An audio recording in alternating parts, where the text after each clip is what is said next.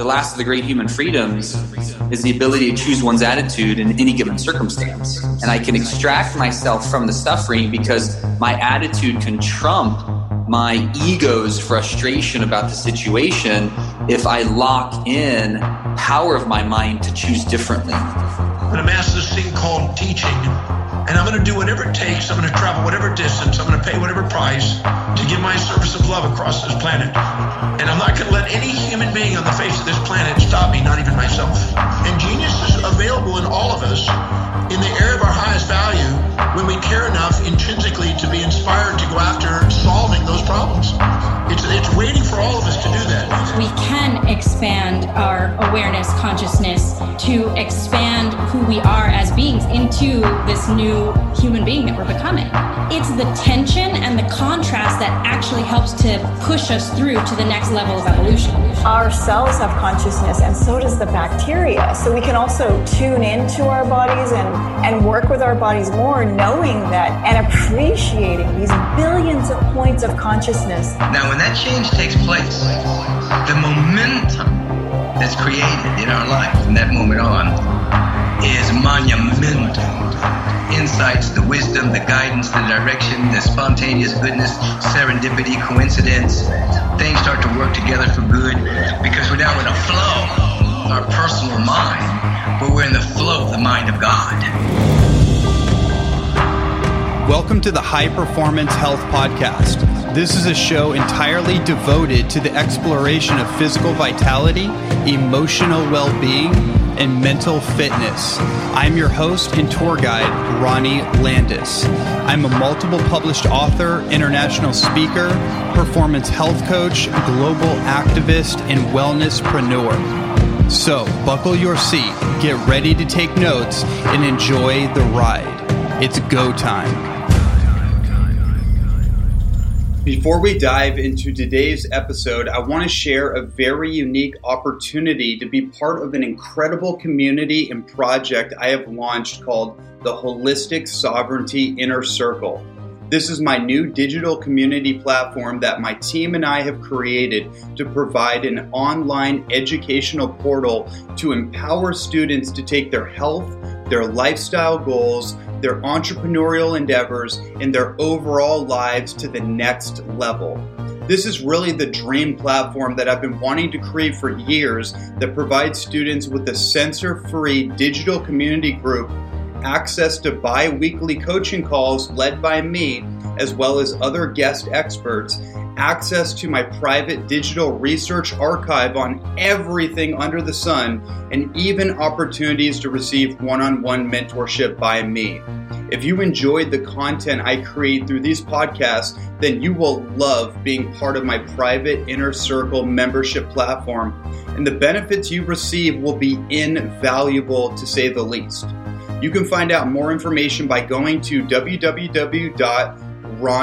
www.ronnieinnercircle.com. That's www.ronnieinnercircle.com and discover if this opportunity is a perfect fit for you.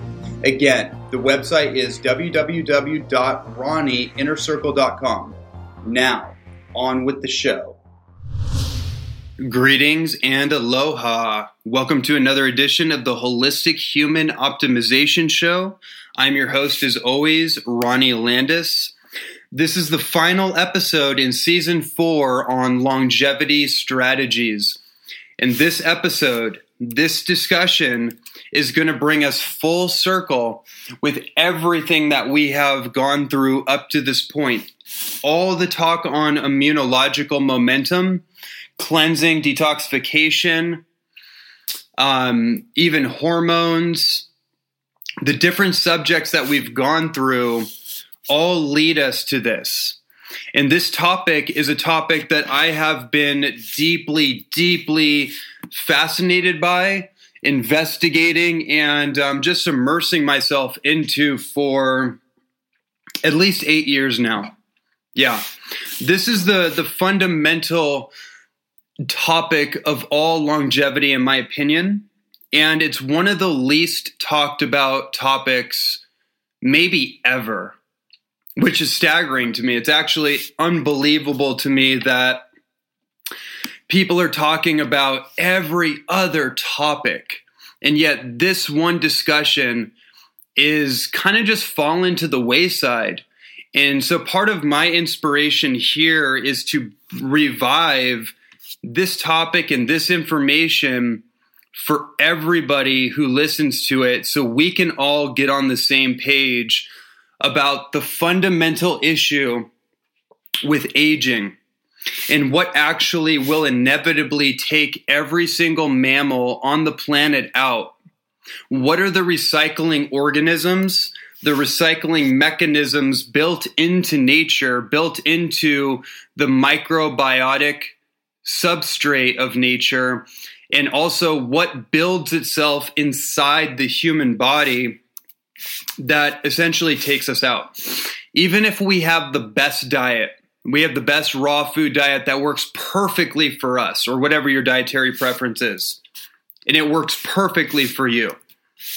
You have in detoxification strategies, you have hormonal support strategies, you have all the things that help you live, you know, that vibrant, holistic, optimized lifestyle. What is the one thing that will take somebody out? Well, that's what we're going to talk about.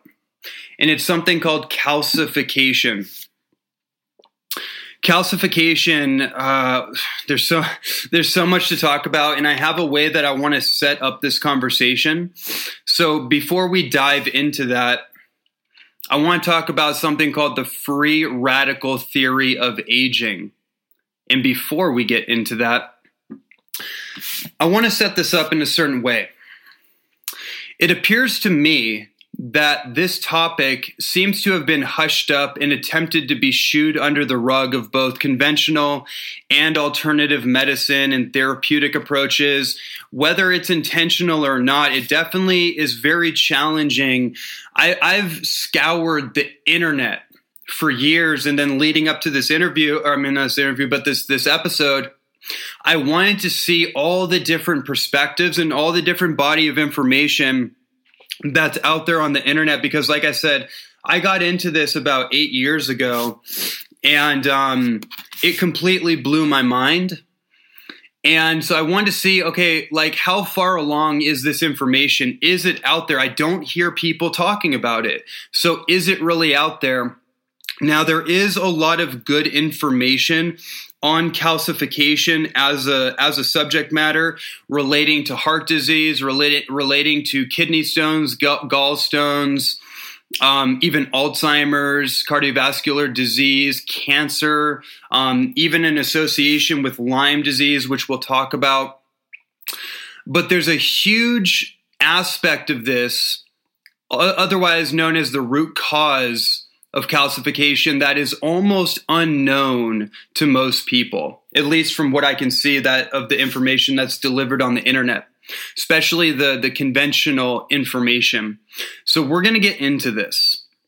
One of the things that comes up for me around this topic, and really comes up for me around many topics, is how important it is in our day and age to begin questioning the major assumptions of health medicine, nutrition, and the nature of disease.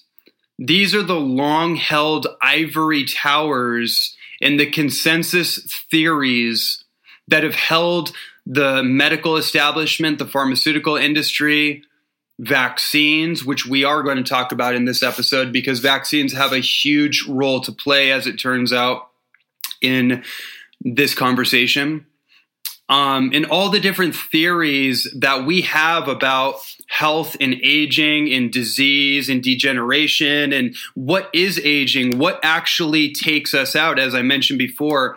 There's so many different theories and ideas. It's it's overwhelming. It's completely confusing and convoluted. And to be honest, um, we need to just kind of get through. We need to. How do I want to say this? We need to we need to question the assumptions because there is a major, major assumption built into everybody's mind that studies nutrition, which is this idea that calcium, particularly calcium supplements, are something that everybody needs to be taking.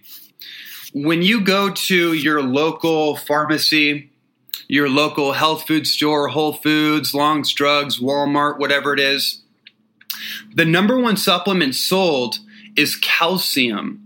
Calcium supplements. We are told that calcium, we need calcium for our bones, we need calcium for our heart, for our blood, um, which is all true. However, we do not need to be supplementing with calcium supplements. In fact, it has come to it's come to bear that calcium supplements may be, in fact, the most damaging supplement of all time. Now that's a hard that's a that's a big statement. I'm not even going to try to qualify that because there's a lot of supplements out there like iron supplements, which iron is an oxidant. You do not want to be supplementing with iron, individuated synthesized iron. That that is a horrible idea. Well, supplementing with individuated calcium salt is also a horrible idea as it turns out. And we are going to get so deep into this. so, before we dive into that, I want to set this conversation up in a particular way. I want to talk about the free radical theory of aging, which ultimately translates into inflammation. I'm going to read you um, a little bit out of my book, The Inner Alchemy Youthening Program, and I'm going to lean on that book throughout this episode because years ago, when I wrote that book and put it out, I had compiled the research, I had synthesized it into easy to understand um, uh, perspectives, and I basically put my information together that I had gathered over all the years and the great pioneers that I studied under and studied with. And the people that aren't in the mainstream, I took some of that mainstream information and I brought it in, some of the medical documentation on this, but then I went much deeper. And that's what we're going to do today. We're going to go deep into this. So let's talk about the free radical theory of aging.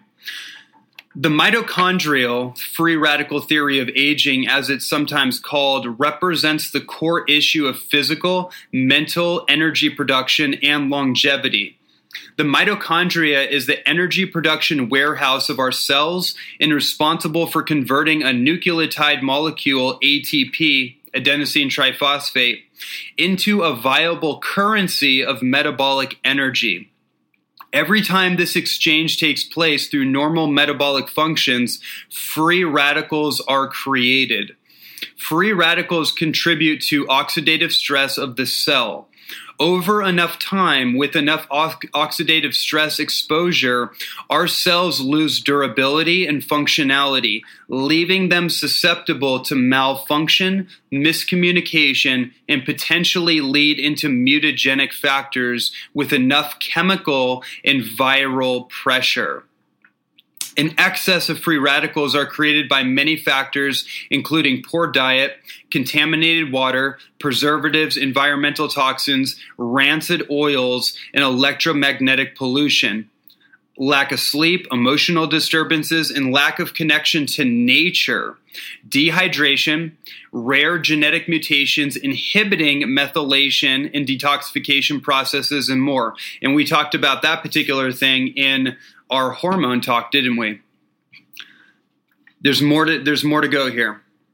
A free radical is an oxygen an oxygen atom slash molecule that has lost an electron and thus and thus has a negative electrical charge. Free radicals or oxidants will begin to glob onto other molecules that contain electrons, such as antioxidants, and then begin oxidizing them by stealing their negative electric charge. Our cells run on a negative electric charge, whereas all forms of infection based organisms, carcinogens, heavy metals, petroleum based chemicals, radioisotopes, and hardened sedimentary forms of calcium contain a positive charge. When our cellular matrix begins to lose its optimum charge, our cells begin to rust or oxidize. This results in disease and dysfunction. When we are poorly nourished with organic raw plant foods, high quality superfoods, adaptogenic tonic herbs, and living spring water, then our bodies can mitigate the free radical damage for an extended amount of time. This results in a delayed effect, potentially not showing up.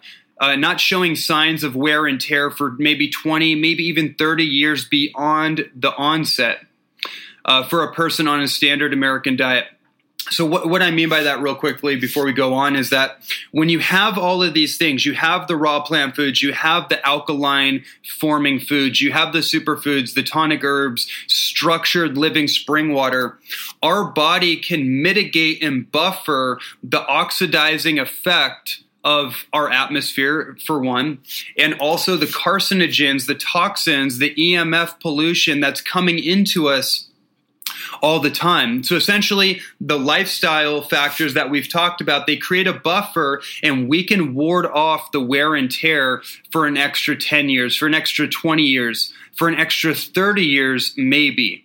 Yet, as I alluded to before, there is something, there is an undertaker phenomenon i.e., calcification, that will still show up even when we're doing all of these things. So let's continue. When combining the heavily researched data on nutrition, cleansing, environmental pollution, and longevity, one thing becomes self evident. Detoxification is becoming more important than solely healing from nutrition. Even if we eat the best raw food, wild food, and superfood diet, and I highly encourage that we do, the metabolic waste will still be created from cellular activity of metabolism over time, this accumulative effect on metabolism re- leaves residue debris that gunk up the system and feed microbes. We have discovered through research on infectious disease causing organisms that organisms such as Candida albicans, i.e., fungal infection, nanobacterium, calcium forming bacteria, tapeworms, parasites, and all forms of viruses are the byproduct of their me- metabolism that they excrete. This metabolic excretion causes the real damage in our body over time. These byproducts form acetic acid, unless effectively cleaned up, and create an inner environment that attracts other organisms that are rooted in disease. This is the origin and story of all disease. Okay, so let me break that down, what I just said really quickly there. What we've discovered is that it's not just those organisms, the parasites, the virus, the fungi, the bacterial infections, that are the main issue. It's it's the metabolic waste products that they excrete through their own metabolism that leave debris in the system, particularly the cardiovascular system, that actually cause the real damage, that cause the inflammation, right? That's an important thing to understand. And when you do understand that, you start to look beyond just, okay, I need to do a parasite cleanse I need to do an antibiotic, an antiviral, an antifungal. Those are all killing agents. However, you can cause more problems by just trying to kill something if that's all you understand. What we have to understand is that we need to send in the cleanup crew to mop up and clean up the metabolic byproducts that these things leave behind. This is something we are going to talk talk about as we we continue to move forward with this conversation. And also another thing that we need to understand is that my uh, my colleague and a very very good friend of mine, Dr. Robert Cassar, he, he's done a tremendous amount of research on this subject, as well as my other friend and colleague, David Wolfe, has done a tremendous amount of research and really synthesized all this stuff on calcification and nanobacteria um, which has allowed me to even be able to present all this to you. So I have to give incredible thanks and gratitude to those men. Robert Cassar coined the term terrain modification. This is a theme that I bring into all of my work because if you do have these opportunistic organisms inside your body, it's because they've been brought into your body, but the reason they stay in the body and create problems is because there is an inner terrain inside your inner ecosystem that is hospitable to those organisms that allows them to stay there, right? That's why cleansing, detoxification, having a high alkaline forming food supply, raw foods, superfoods, tonic herbs, all that kind of thing, living spring water. The reason why that's so important is because we have to terrain modify the inner ecosystem so our inner environment is not hospitable, it's not inviting to these organisms. These are basically recycling organisms. They're that they're it's what they do. It's not that a parasite is is quote unquote bad. A parasite is a living organism that feeds on certain things. So if we have if we have gunk in our body, we have we have waste products, we have debris, we have an acidic blood chemistry, we have you know heavy amounts of meat and dairy and processed foods and heavy metals, then those are going to feed these opportunistic organisms. So we got to clean out the system, right? Um, but there's more to this story. So that was a great way to set this up the free radical theory of aging is essentially the most the most well known and the most well accepted theory for why we age in the first place. And ultimately, that translates to, to, inflammation, right? How inflammation is created in the body, the different forms of inflammation, and how inflammation stays in the body.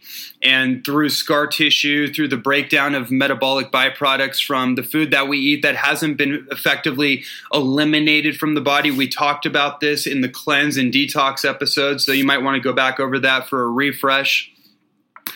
Now, what we have to do is go right into calcification. so, there's a lot of information I want to share with you about this. The first thing is let's talk about the theories on calcification. As I began um, diving back into the literature and trying to see like what what is out there in the world on this topic, I already know exactly what is going on here. I've studied this intensely, um, and I and I'm you know I've I've I've received the benefit of direct conversation and the information that's been put together by some of the lead experts in the world. I'm thinking of again David Wolfe, Robert Cassar. I'm thinking of Dr. Gabriel Cousens. I'm thinking of my my friend and colleague Dr. George Cromack. Um, these are people that know exactly what's going on behind the scenes, and so I'm not I'm not in question about this, but I needed to see what are other people talking about? What are other people's ideas and theories on this subject? So when you go on the internet, not all of this is going to be like laid out for you the way that I'm doing it. This is this is a synthesis of so many different things being brought together. So there's there's a couple different theories on calcification. The basic theory and idea is that calcification is the, accumul- the accumulation of calcium salts in body tissues. It normally occurs in the formation of bone, which is true. Most of your bone is made up of calcium. But calcium can be deposited abnormally in soft tissue, causing it to harden. So, that right there is a basic definition of calcification, and it's an accurate definition of calcification. Um, we're, but we need to go deeper into it. We can't leave it there. We have to understand what causes calcification.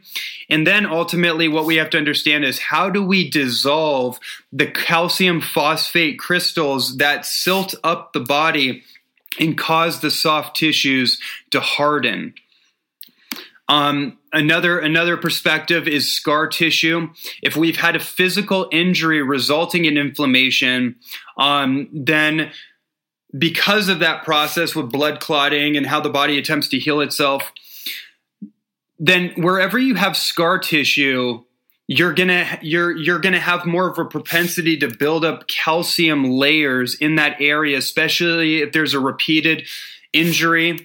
Um, there's repeated scar tissue buildup, fibrin, fibrotic tissue, that kind of thing. There's going to be more of a propensity for this calci- this calcification to occur in that area, and calcification does also occur predominantly in areas of the body that are non-vascularized. what that means is areas of the body that don't have very much blood flow. So, for example, arthritis, the onset of arthritic conditions, rheumatoid arthritis, osteoporosis also has its part in this. But let's simplify that and just say arthritic issues. When you think of arthritis, where do you think in your body that that occurs? Well, if you have arthritis, then it's usually in the fingers, the joints, the, the capsules of the joints, um, the hands, the wrist, the toes, the feet, the ankles, the knees, the hips, right? Um, certain areas of the neck, the spinal column, the vertebrae in the spine, right? So think about that. Those areas of the body receive very, very little blood flow. And what goes on in the blood? Well, there's oxygen, there's the delivery of micronutrients, but then there's other there's something else called white blood cells. Your immediate innate immune response. So this is going to become uh, more obvious as we go through this conversation, but I want to make this point. Calcification inhibits your immune response. And when you have calcium um, calcification buildup in your joints in particular, it blocks off the ability for your immune system to actually get to these nano-sized bacterial infections, which seem to be at the root of all calcification issues. So we're going to expand upon that as well. Um, so another thing calcifications left untreated can harden over time and put pressure on the existing muscles and tendons. This is called calcific tendinitis, and it often shows up in the rotor cuff in the shoulder. So, in the shoulders, as another example, right? It builds up these calcium layers. And by the way, you can go on Google and type in calcification and go to images, and you can see tons and tons of MRI scans of the brain, of the joints, of the cardiovascular system. And what you see in these scans is white, chalky buildup of calcium layers, kind of like a coral reef that's built up in these areas. And that's the geometric progression of calcification that's basically ladened itself or built into the joints, into the rotator cuff, into the muscles and the tendons, the knees, even in the brain in the physical heart, in the aorta, in the carotid artery that leads up into the brain, which is actually what causes a stroke in most cases, is when calcium particulates go into the fine veins and get and build up in the carotid artery and inhibit blood flow to the brain. Stroke is most of the time outside of a physical injury to the artery is a calcification condition. Um, two other things we're going to mention before we move on here calcium supplements. Okay. Um, let me, uh, I'm actually going to skim through my book here because I have a whole thing on it. it. It'll probably be even more effective just to read this to you. Um, and this is going to lead into another thing called biological transmutation. We'll, we'll skip over that for now, but let's talk about something here calcium supplements. The assumption that we need more calcium in order to produce stronger and longer lasting bone health continues to lead us astray. Bone density is only part of the equation. Bone, joint, ligament, and muscular pliability is the most important factor in structural health. This is an obvious observation if you look at the nature of a bamboo tree, for example. It is one of the strongest trees in the world not because of its density, but mainly because it can adapt to the changes in nature, whereas a mighty oak tree can be torn down by a vicious storm. If your bones are over silted with crystallized calcium phosphate particles, then it will restrict your ability to adapt to the changing weather climates as well as immediate changes in physical movement, for example. Calcification inhibits your cell's ability to carry information from one point to another in the process of healing, um, et cetera, et cetera. There's, there's more there that I don't want to get into at this moment.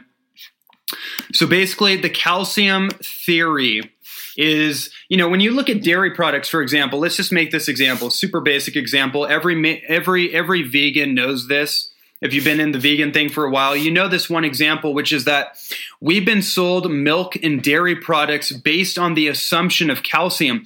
Where are you going to get your calcium? Well, you got to get it from dairy products. What we find statistically is that the countries with the most dairy consumption also have the highest rates of osteoporosis and arthritic disease.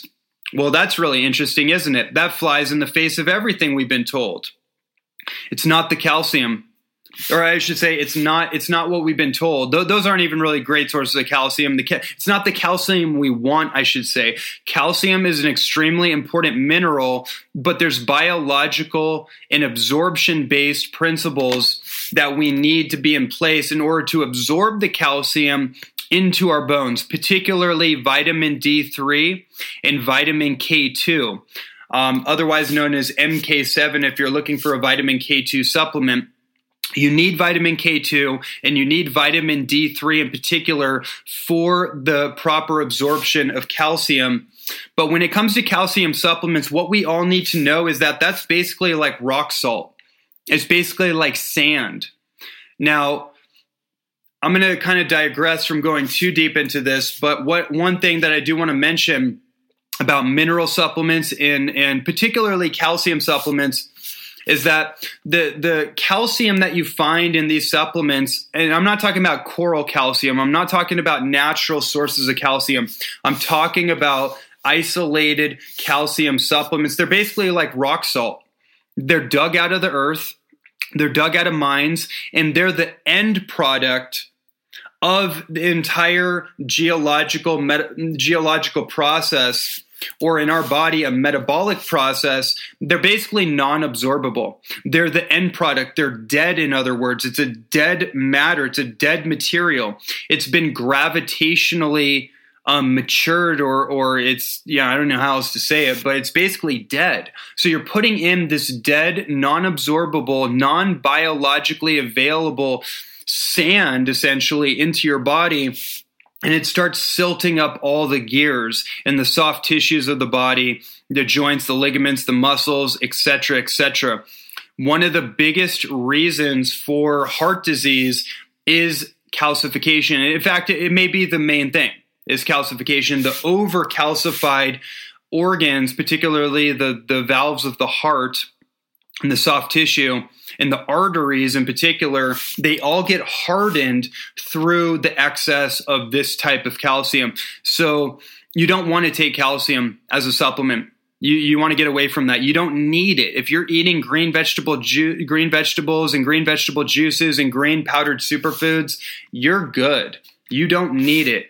Um, but we are going to talk a little bit more about magnesium and other nutrients that are fundamental to this conversation. So let's just leave it there for now.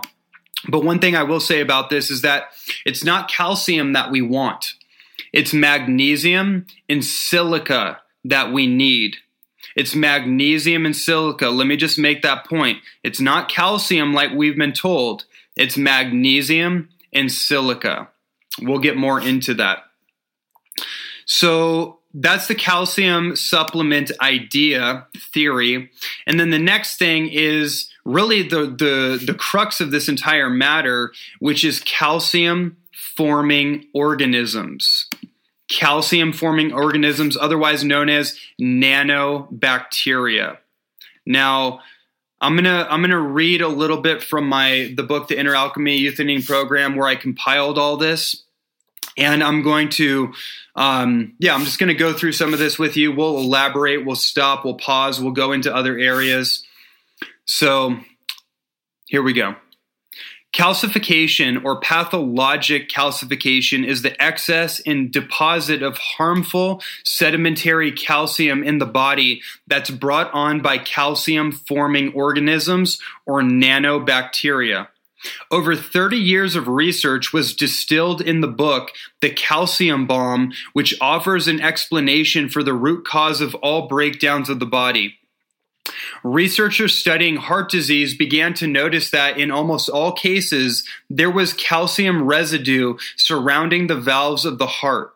What has been discovered since then is that the higher a person's coronary calcium score, which is the amount of calcium in their coronary arteries, the higher the probability of heart disease. Now, cardiologists use a coronary calcium scan to identify the volume of calcium residue in the coronary artery as a biomarker for heart health, along with homocysteine, which we talked about in the hormone episode. Calcium that appears in supplements is a biological end product. That's essentially what I meant to explain it as a biological end product. This means that it cannot mature into another form for assimilation into the body.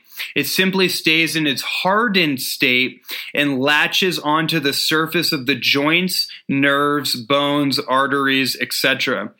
Another way of understanding this is a baby is born with juicy tissues, whereas an elderly individual tends to have calloused, dehydrated tissues. Calcification represents the ultimate conclusion of the aging process, turning our body into a hardened, leathered morgue. Okay. So calcification and calcium supplements in particular, they're biological end products. They're at the end of the biological process, if you will, and they're hardened material, which ends up harder, hardening our bones, our joints, our soft tissue, the arteries, even our brain.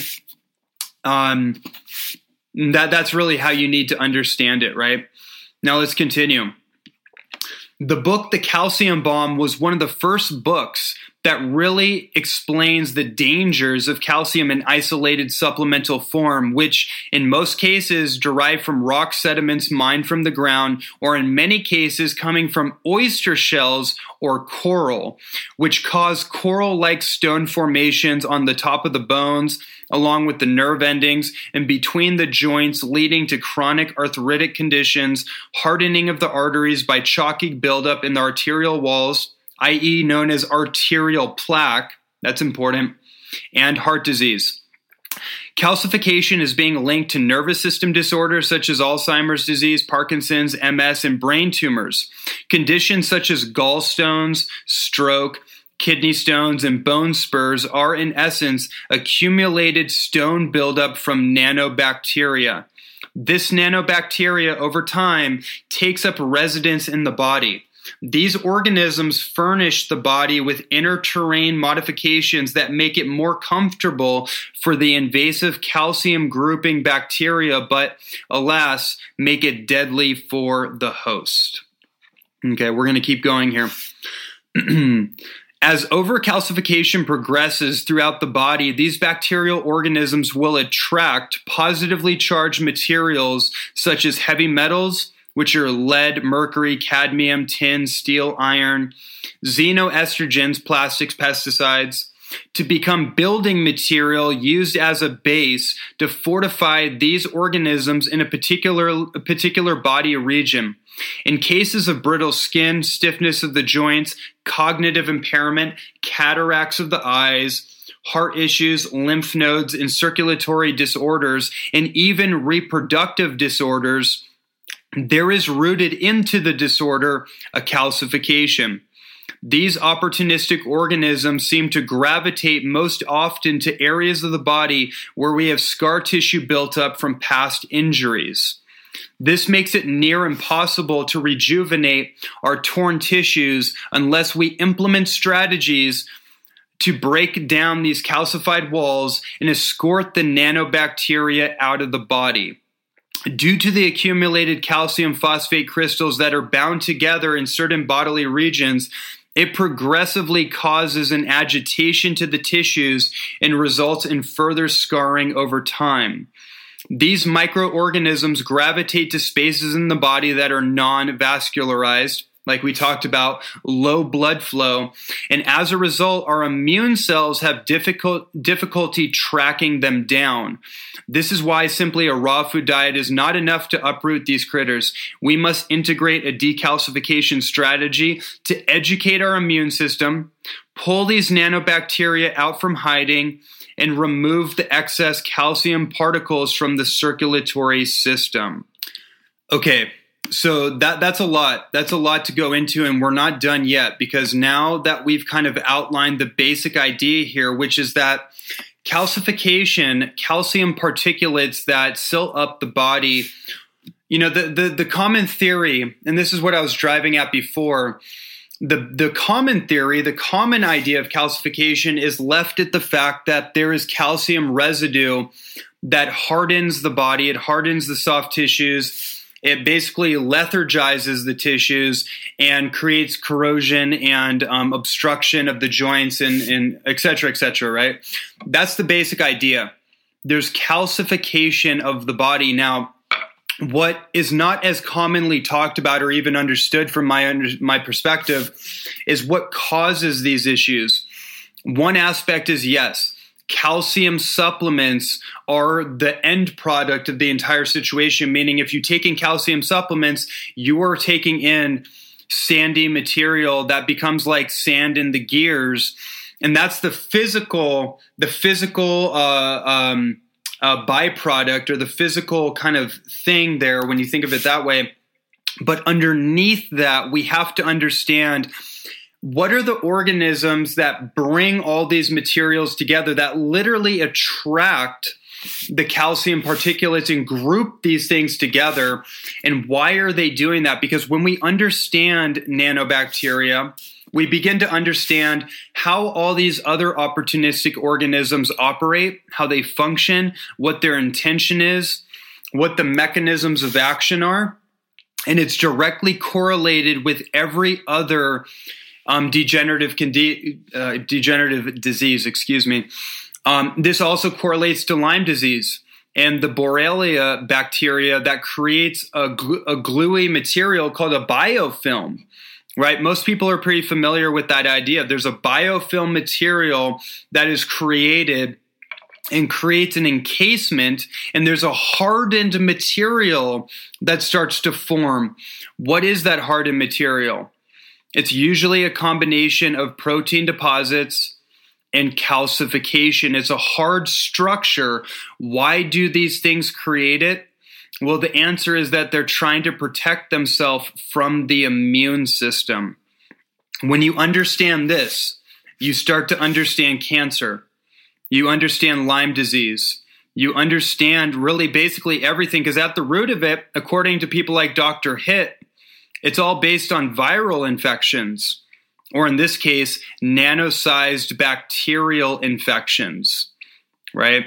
Let's continue here with um, talking about nanobacteria. In nature, all biological organism classes, there appears to be appointed recycling agents that do the dirty work of an undertaker of life forms on their way out of the life cycle. This is exactly what these nanobacteria represent and use calcium barnacle shells as a tool for accelerating the aging process. The real danger of calcium forming infections is that over time, they progressively and geometrically lay out calcium beds systemically within the body.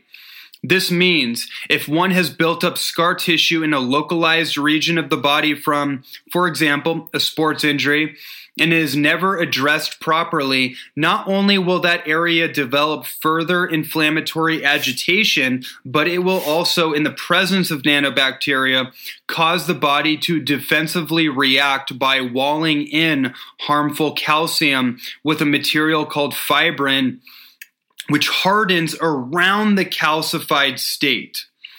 So your body actually creates fibrin to protect from the, the inflammatory agents. These organisms are so intelligent that they have they put the calcium together and then the body creates a fibrin material which locks the calcium in place, which creates a further agitation of the system.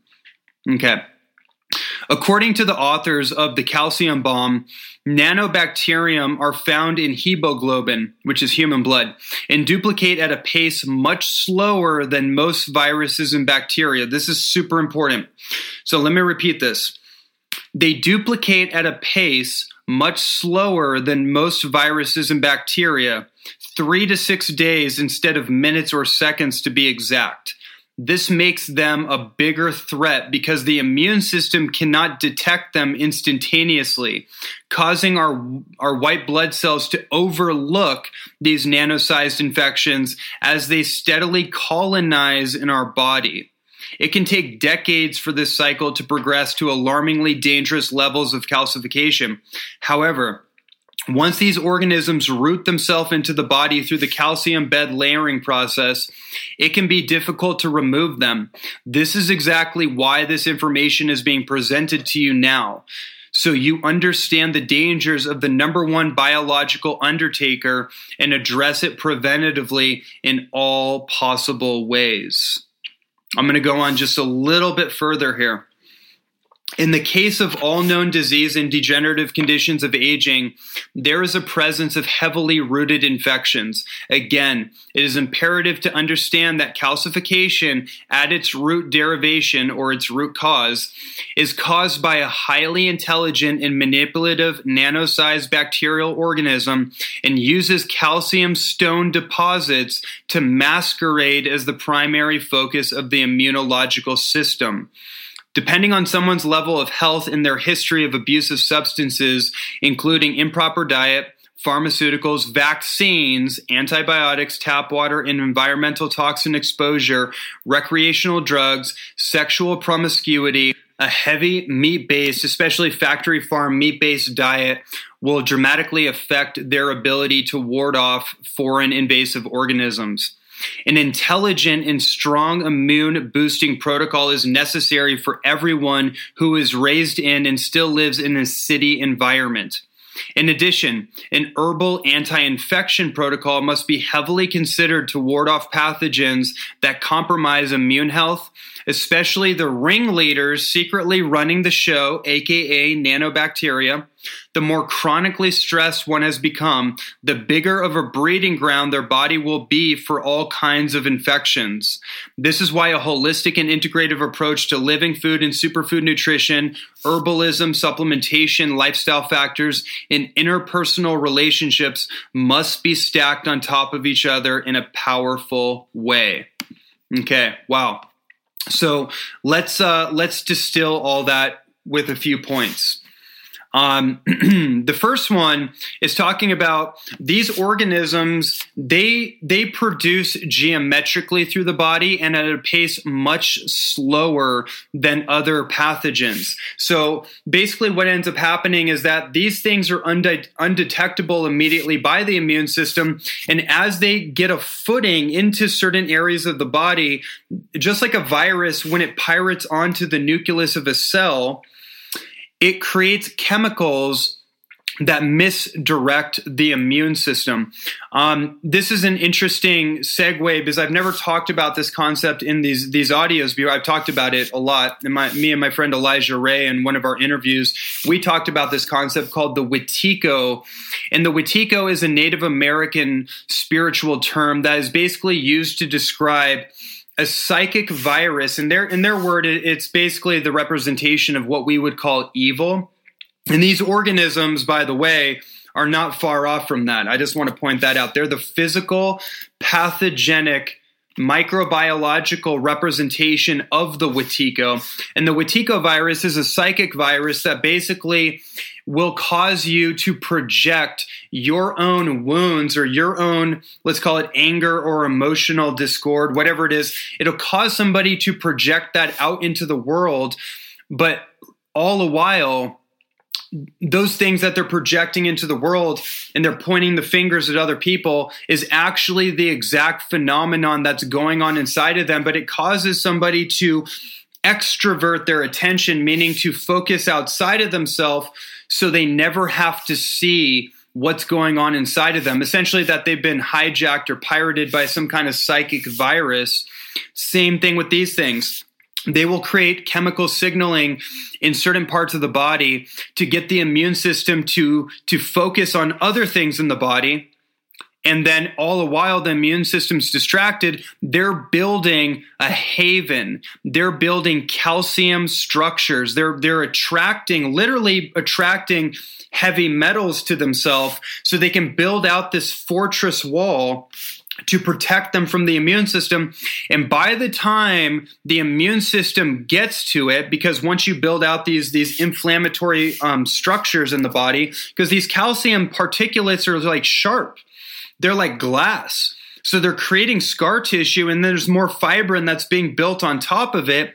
And then you have something called a tumor or a cyst or fibrotic scar tissue, right?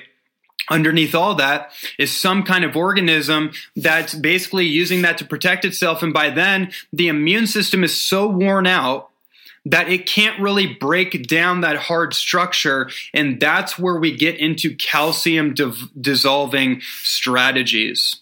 Okay. Um, and then the other point, well, that's basically that. That's the point right there right?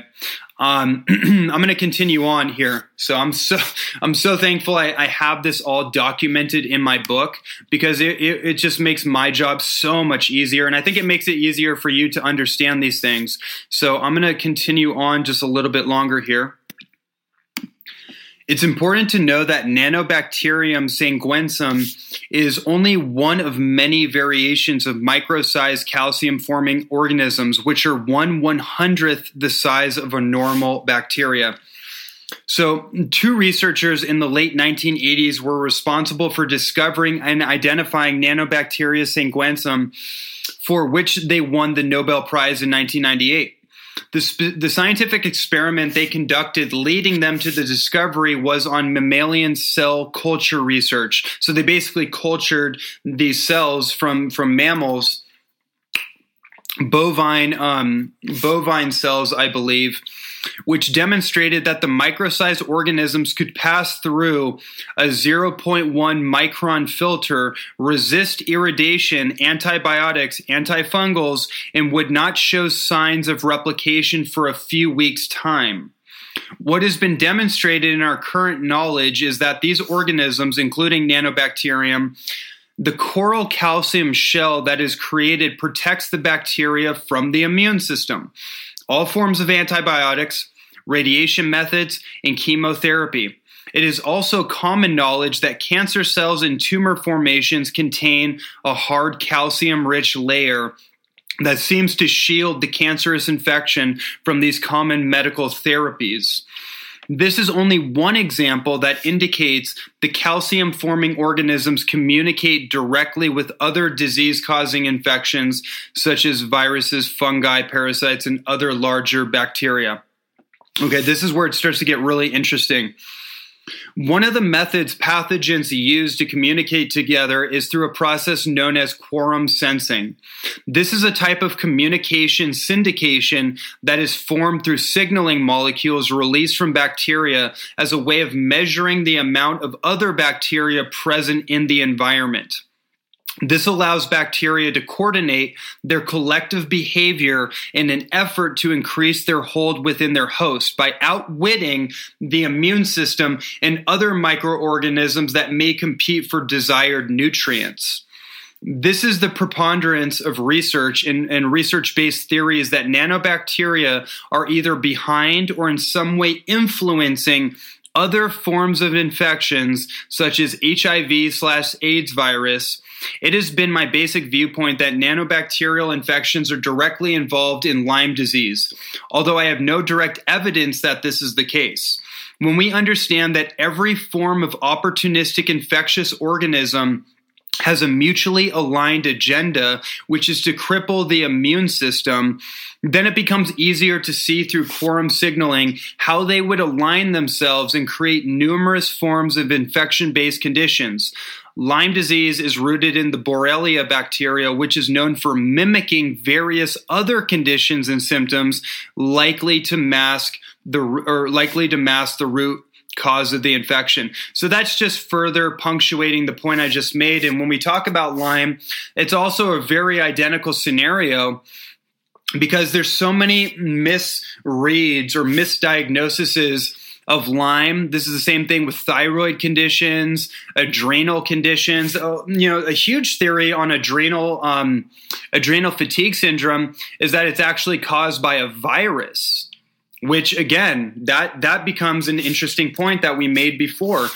behind all of these conditions, there has to be some kind of organism that is is basically sucking the energy out of the system. So the immune system becomes compromised and then that's when all the symptoms occur.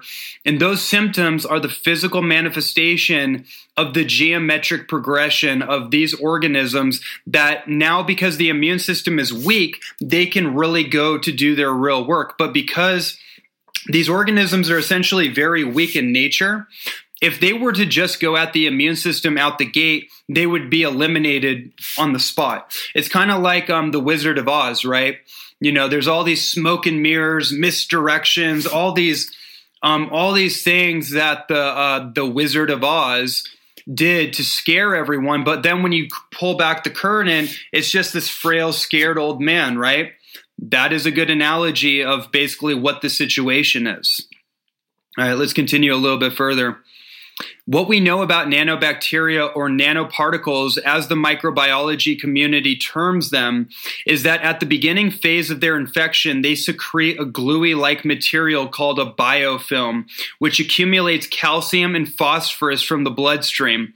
In Lyme disease, there's a similar process happening that involves the protective sealant of biofilm encasements that make antibiotic therapies virtually useless and only further compromises the immune system.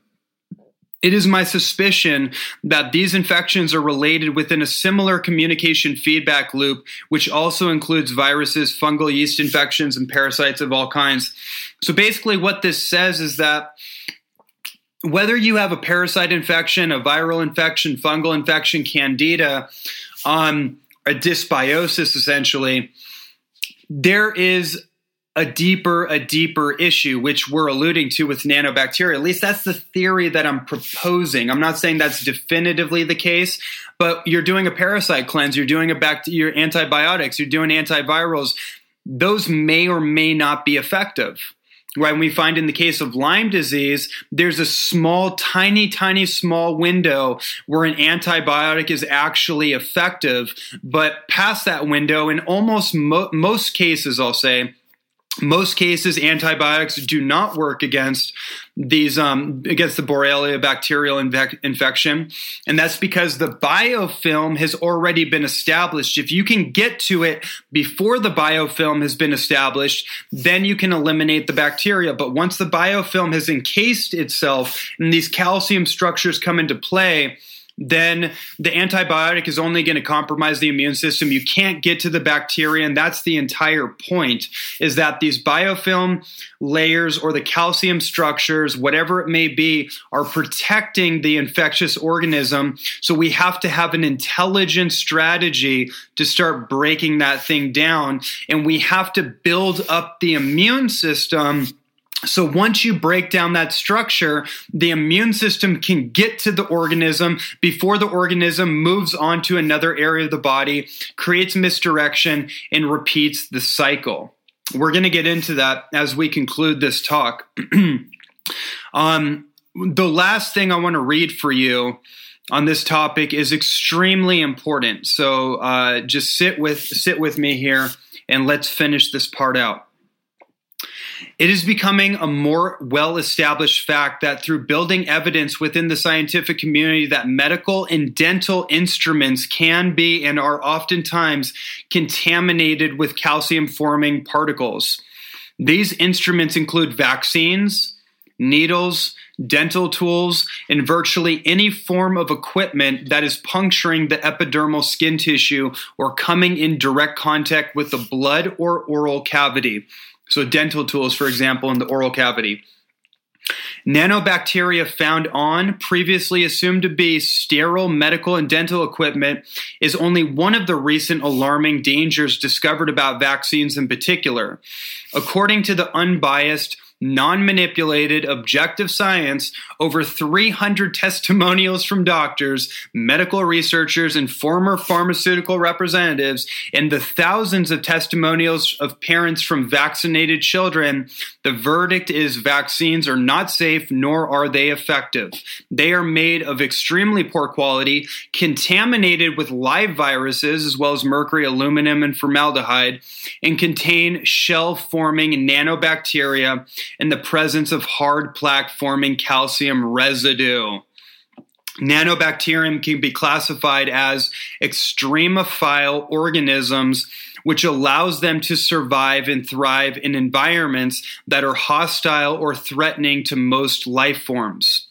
Calcium forming organisms show an extreme resistance to all forms of sanitation that would eliminate most pathogens, including autoclaving, heat sterilization, hydrogen peroxide, ultra, ultraviolet light, radiation, microwaving, and other heat or drying methods. It is a huge risk to use medical and dental instruments under the conventional sterilization methods. Those interested in alternatives to vaccines should investigate urine therapy and ozone therapies for themselves. Okay. So that piece is just very important and a very good way to punctuate all of this. I'm not going to go into a longer vaccine talk. In the next series, we will be talking about vaccine controversies. So we'll talk more about that. But one thing that's important to understand is that people ask all the time where do these nanobacteria come from? Well, in the, the calcium bomb and other researchers are basically alluding to the fact that it's very possible that these things came originally through vaccines. And think about it vaccines have live viruses. They have, I mean, if you go to the CDC's website, they lay out a whole list of cocktail ingredients that are in vaccines. Um, that's enough to make your head spin. But when you go even deeper into it, it gets crazier. The the live viruses, the the bovine materials, the aborted fetal tissue that's in some of these things. I mean, it's it's absolutely disgusting and just shows how absolutely ridiculous our entire world our entire worldview is and the whole medical establishment. I mean, it's just unbelievably disgusting. And it makes very it makes a lot of sense that these organisms are are being transmitted through these. Um, now we do know there's nanotechnology that's transmitted through vaccines. That that is a fact. And so nanoparticulates, nanotoxins, conventionally raised meat, is a huge inception point.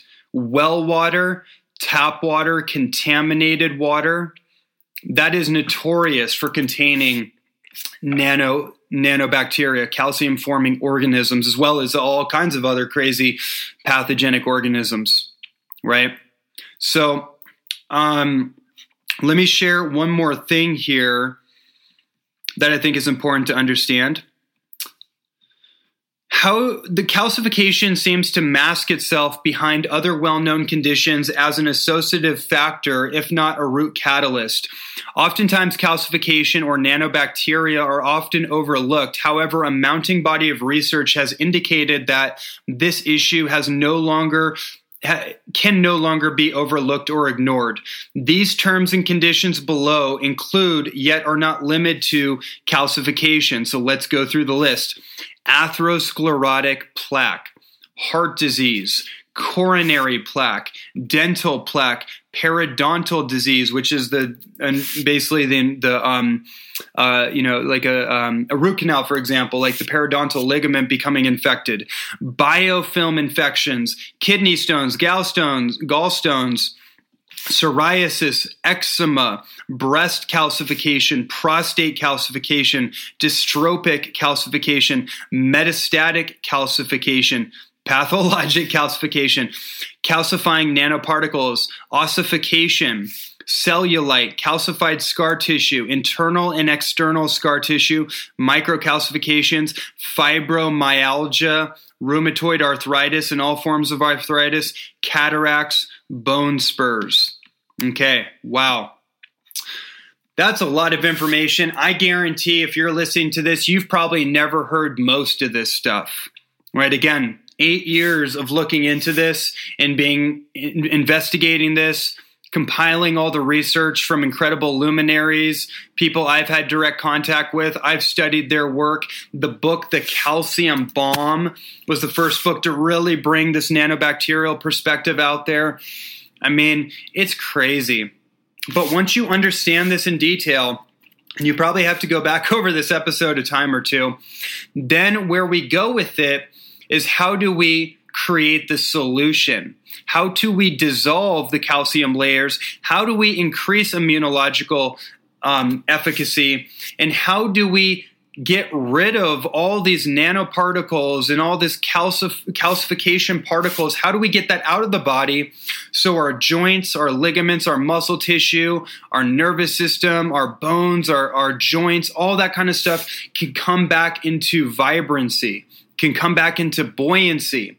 How do we regain our youth and inhibit the acceleration of aging, which is brought on by this particular condition? Okay, now we get into some fun stuff here. We're going to talk about how to get the stuff out of you and what's been figured out about that. Before we go into that, I want to talk about something called biological transmutation. And this is a super fascinating idea. It has it has its roots in alchemical literature. I'm not going to go too deep into it because there's a whole deep dive into this subject. I'm going to read a few things and elaborate on it, and this is going to translate into our conversation on silica and magnesium in particular. So let's start off this way. The plausible theory on biological transmutation, where one element or mineral can transmute into another, was presented by Dr. Louis Kervran. In the book Silica, the Forgotten Nutrient, author Klaus Kaufmann explains one of the most interesting examples of Kervran's belief of biological transmutation, going back to Kervran's childhood recollections. His parents kept chickens that never received any limestone, nor was their diet in any way supplemented with limestone. Yet every day during the egg laying season, those chickens laid eggs with calciferous shells. Young Kervran observed that the chickens were incessantly scratching for fragments of mica that were strewn around the yard. The boy knew that mica with feldspar and quartz contained silica. So, why did those chickens search for mica? He watched his mother open the gizzards of slaughtered chickens, finding small grains of sand, but never any mica. What happened to the mica? How did the calcium get in the eggshell in air, any area lacking calcium? Okay. Dr. Kervran was obsessed with his childhood observation and the question that followed it. If there was no calcium present in the form of limestone for the chickens, how could they produce such a calciferous eggs? His curiosity eventually led him to discover the key element in mica that was producing calcium rich eggs silica. Kervran discovered, as many in the field of raw food have discovered, the key enzymes can assist one element into completely a different element. Examples of a silica calcium, examples of this are silica to calcium, magnesium into calcium, manganese into iron, potassium into sodium, in combination with the appropriate hydrogen oxygen atoms. A diet depleted of enzymes will impair one's ability to uptake and transfer the needed mineral balance required for homeostasis. Okay, so the point of this is to say that we don't need calcium to build calcium rich bones. That's basically what this is saying calcium is an end byproduct, it's a biological end product, right? The more calcium we take in, especially supplemented calcium, the more calcification that we accrue. What what this is saying is that there are certain minerals, alkaline minerals, that through a biologically transmutative process can turn into calcium in the bones as the body needs it. Silica and magnesium are those two main elements. So we have a silica depleted food supply. Silica is an incredible mineral, one of the most incredible minerals. And the book, The Forgotten Mineral Silica, it's a great book. Read it about eight years ago when I got into this. And it is a forgotten, it's a forgotten book and a forgotten mineral, but it's something we need to know about. Um, so much to say about that. Basically, we, it's not calcium that we're trying to take, it's silica and magnesium. Let's look at silica rich foods, for example. What foods and herbs have the highest amount of silica? We're looking at nettles, horsetail, oat straw, radishes, burdock root, cucumbers, bell peppers, hemp leaves, oats, alfalfa, powdered alfalfa is the best, young bamboo shoots, tomatoes, and there's a natural supplement called Orgono Living Silica. Okay, those are extremely important foods and supplements and herbs that you can implement into your diet right away and can really be very powerful. And then let's talk about magnesium. Magnesium helps to solubilize calcium formations, allowing the elimination channels of the renal kidney system to remove it safely from the body. So, the more magnesium one carries and absorbs into the body, the less quote unquote bad calcium they will have, and the more balanced their good calcium will become. So, calcium and magnesium are kind of antagonists, and magnesium dissolves hardened calcium i.e., calcification, and makes it soluble so the kidneys can eh, can eliminate that calcium residue. What are the best sources of magnesium? Cacao.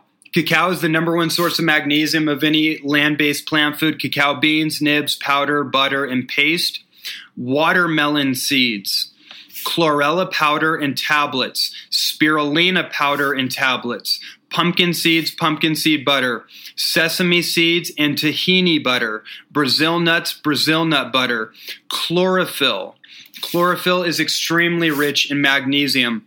Fresh figs are a great source, and Epsom salt baths.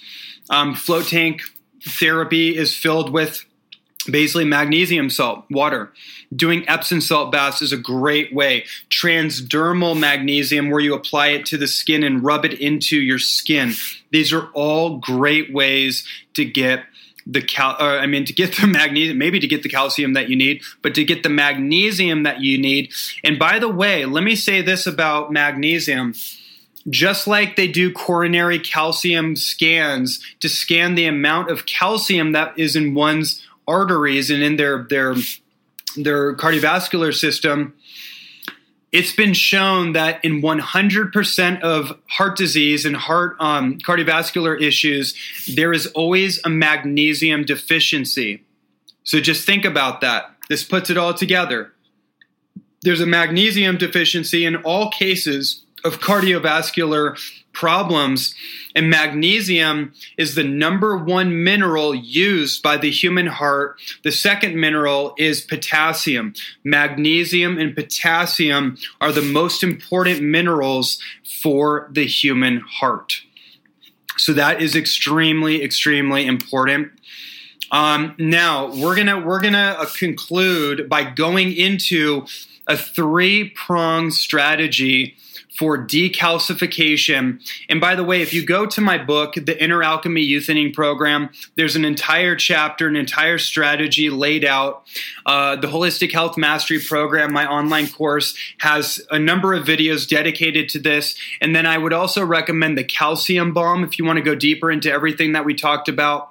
And then David Wolfe's book, The Longevity Now Program, was the first book. I have to give complete credit to, to David and his work of course, um, to really lay all this out. So I'm kind of just standing on the shoulders of these giants. I didn't come up with this. I didn't even put all this together in of myself.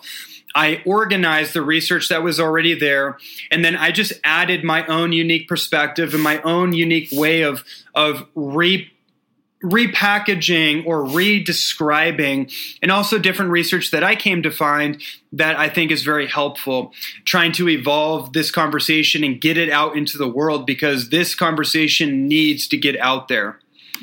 Okay, so how, how do you do this? Well, there's a the three pronged strategy basically is that you need calcification removal strategies, removing calcium residue through solvents. You need to boost the immune system, and then you need to eliminate the, the dissolved or broken down calcium structures from the body safely and effectively. So, the first thing is you got to build up your immune system. There is a compromised immune system issue with this and so while you're going through the dissolving um, strategies, start taking in immune boosting herbs, supplements, and foods. You could go back over the episode on immunological momentum. The best thing to do right out the gate is medicinal mushrooms reishi mushroom, chaga mushroom, cordyceps mushroom, agaricus blazei, trametes, turkey tail um, but reishi and Chaga, to keep it simple, are the most important and most powerful immune system building herbs in the world. And they can rebuild your immune system, by the way. Implementing intermittent fasting and then eventually all together fasting, it's been shown scientifically that you can rebuild your immune system completely on three days of water fasting. That is true. So I'd say look deeper into that, how to do that safely and effectively for you. But intermittent fasting is very helpful. And then the principle of autophagy, which we talked about in prior episodes, uh, that your body actually self metabolizes those hardened protein deposits so you can start getting that material out of the body and that is associated with this conversation as well. So fortifying and upgrading the immune system. Let's talk about calcification removal strategies and i'm just going to go through this um, as quickly as i can. So we're talking about things like msm we're talking about DMSO. And by the way, if you're going to get into DMSO, do research on DMSO first. I'll talk a little bit about that. Do your own research on how to apply it safely. EDTA, fulvic acid, mega hydrate, citric acid, i.e., lemons, lime, citrus fruit breaking having acidic things that are actually helpful. They're they're actually good for your blood pH but they break down through through the acid. They break down these hardened materials. Apple cider vinegar for example. And as we talked about magnesium powders and magnesium rich foods. Okay so let's um let's get a little bit deeper into a few of those just so you have a basic education on these things. Okay let's see. Okay, I got to actually pull up um, a part in my book here.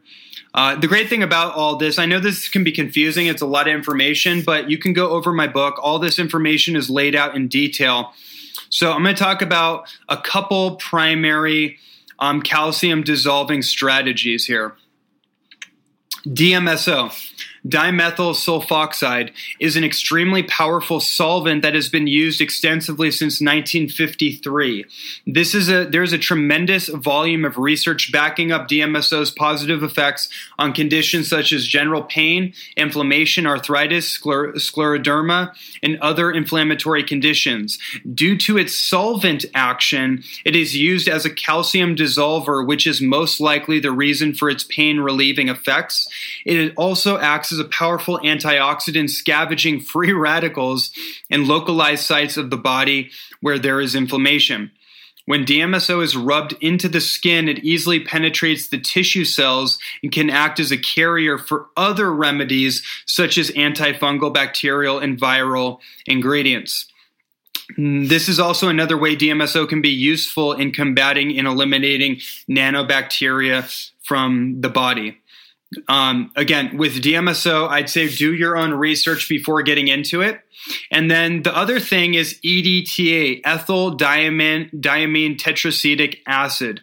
This is a chelate that has a unique affinity for binding onto metals and excreting them from the body. So this is used in heavy metal chelation therapies. All heavy metals are forms of minerals or elemental ions, such as inorganic calcium.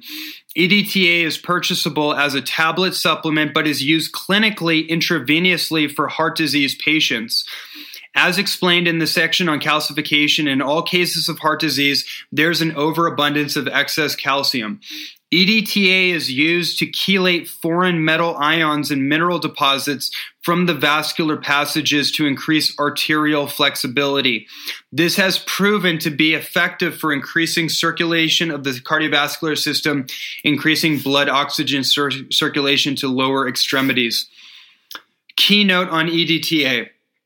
This is used as a bad calcium dissolving agent um, which may or may not be entirely effective when taken orally. If done intravenously, meaning through an IV um, or through rectal suppository, it is shown to be substantially more effective. However, the documented benefits of oral EDTA in conditions involving cardiovascular complications are profound and worth your deeper investigation. Basically, what that means is that um, EDTA, when used as a bad calcium dissolver, is most effective when done through an IV.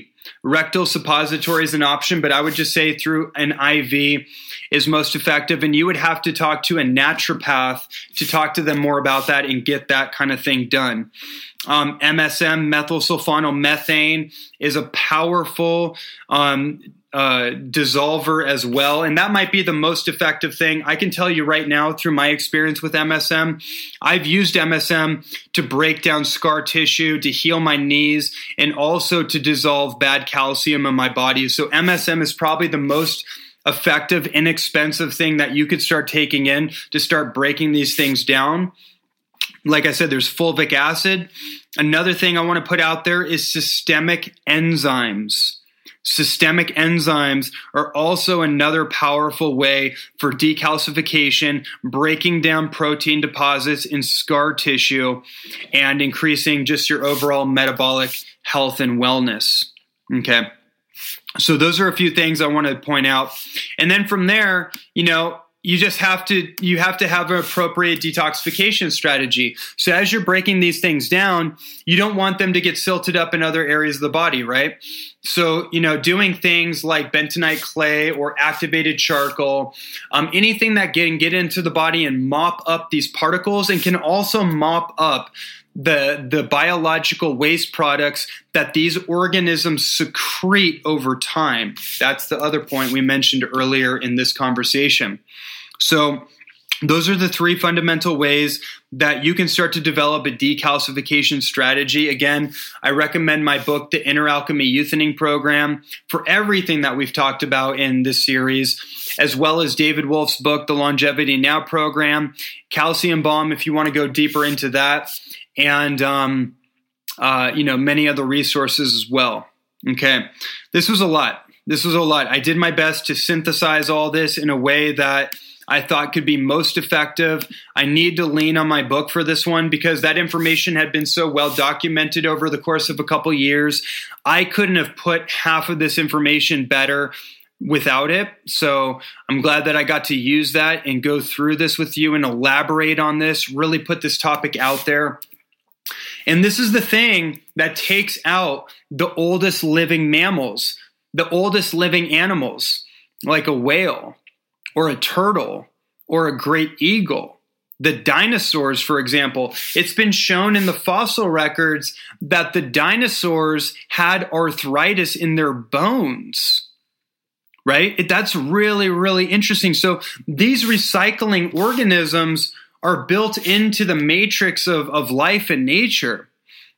We just need to outsmart that process a little bit. And that's what really the technology that we have available to us is all about. That's what all these strategies are about.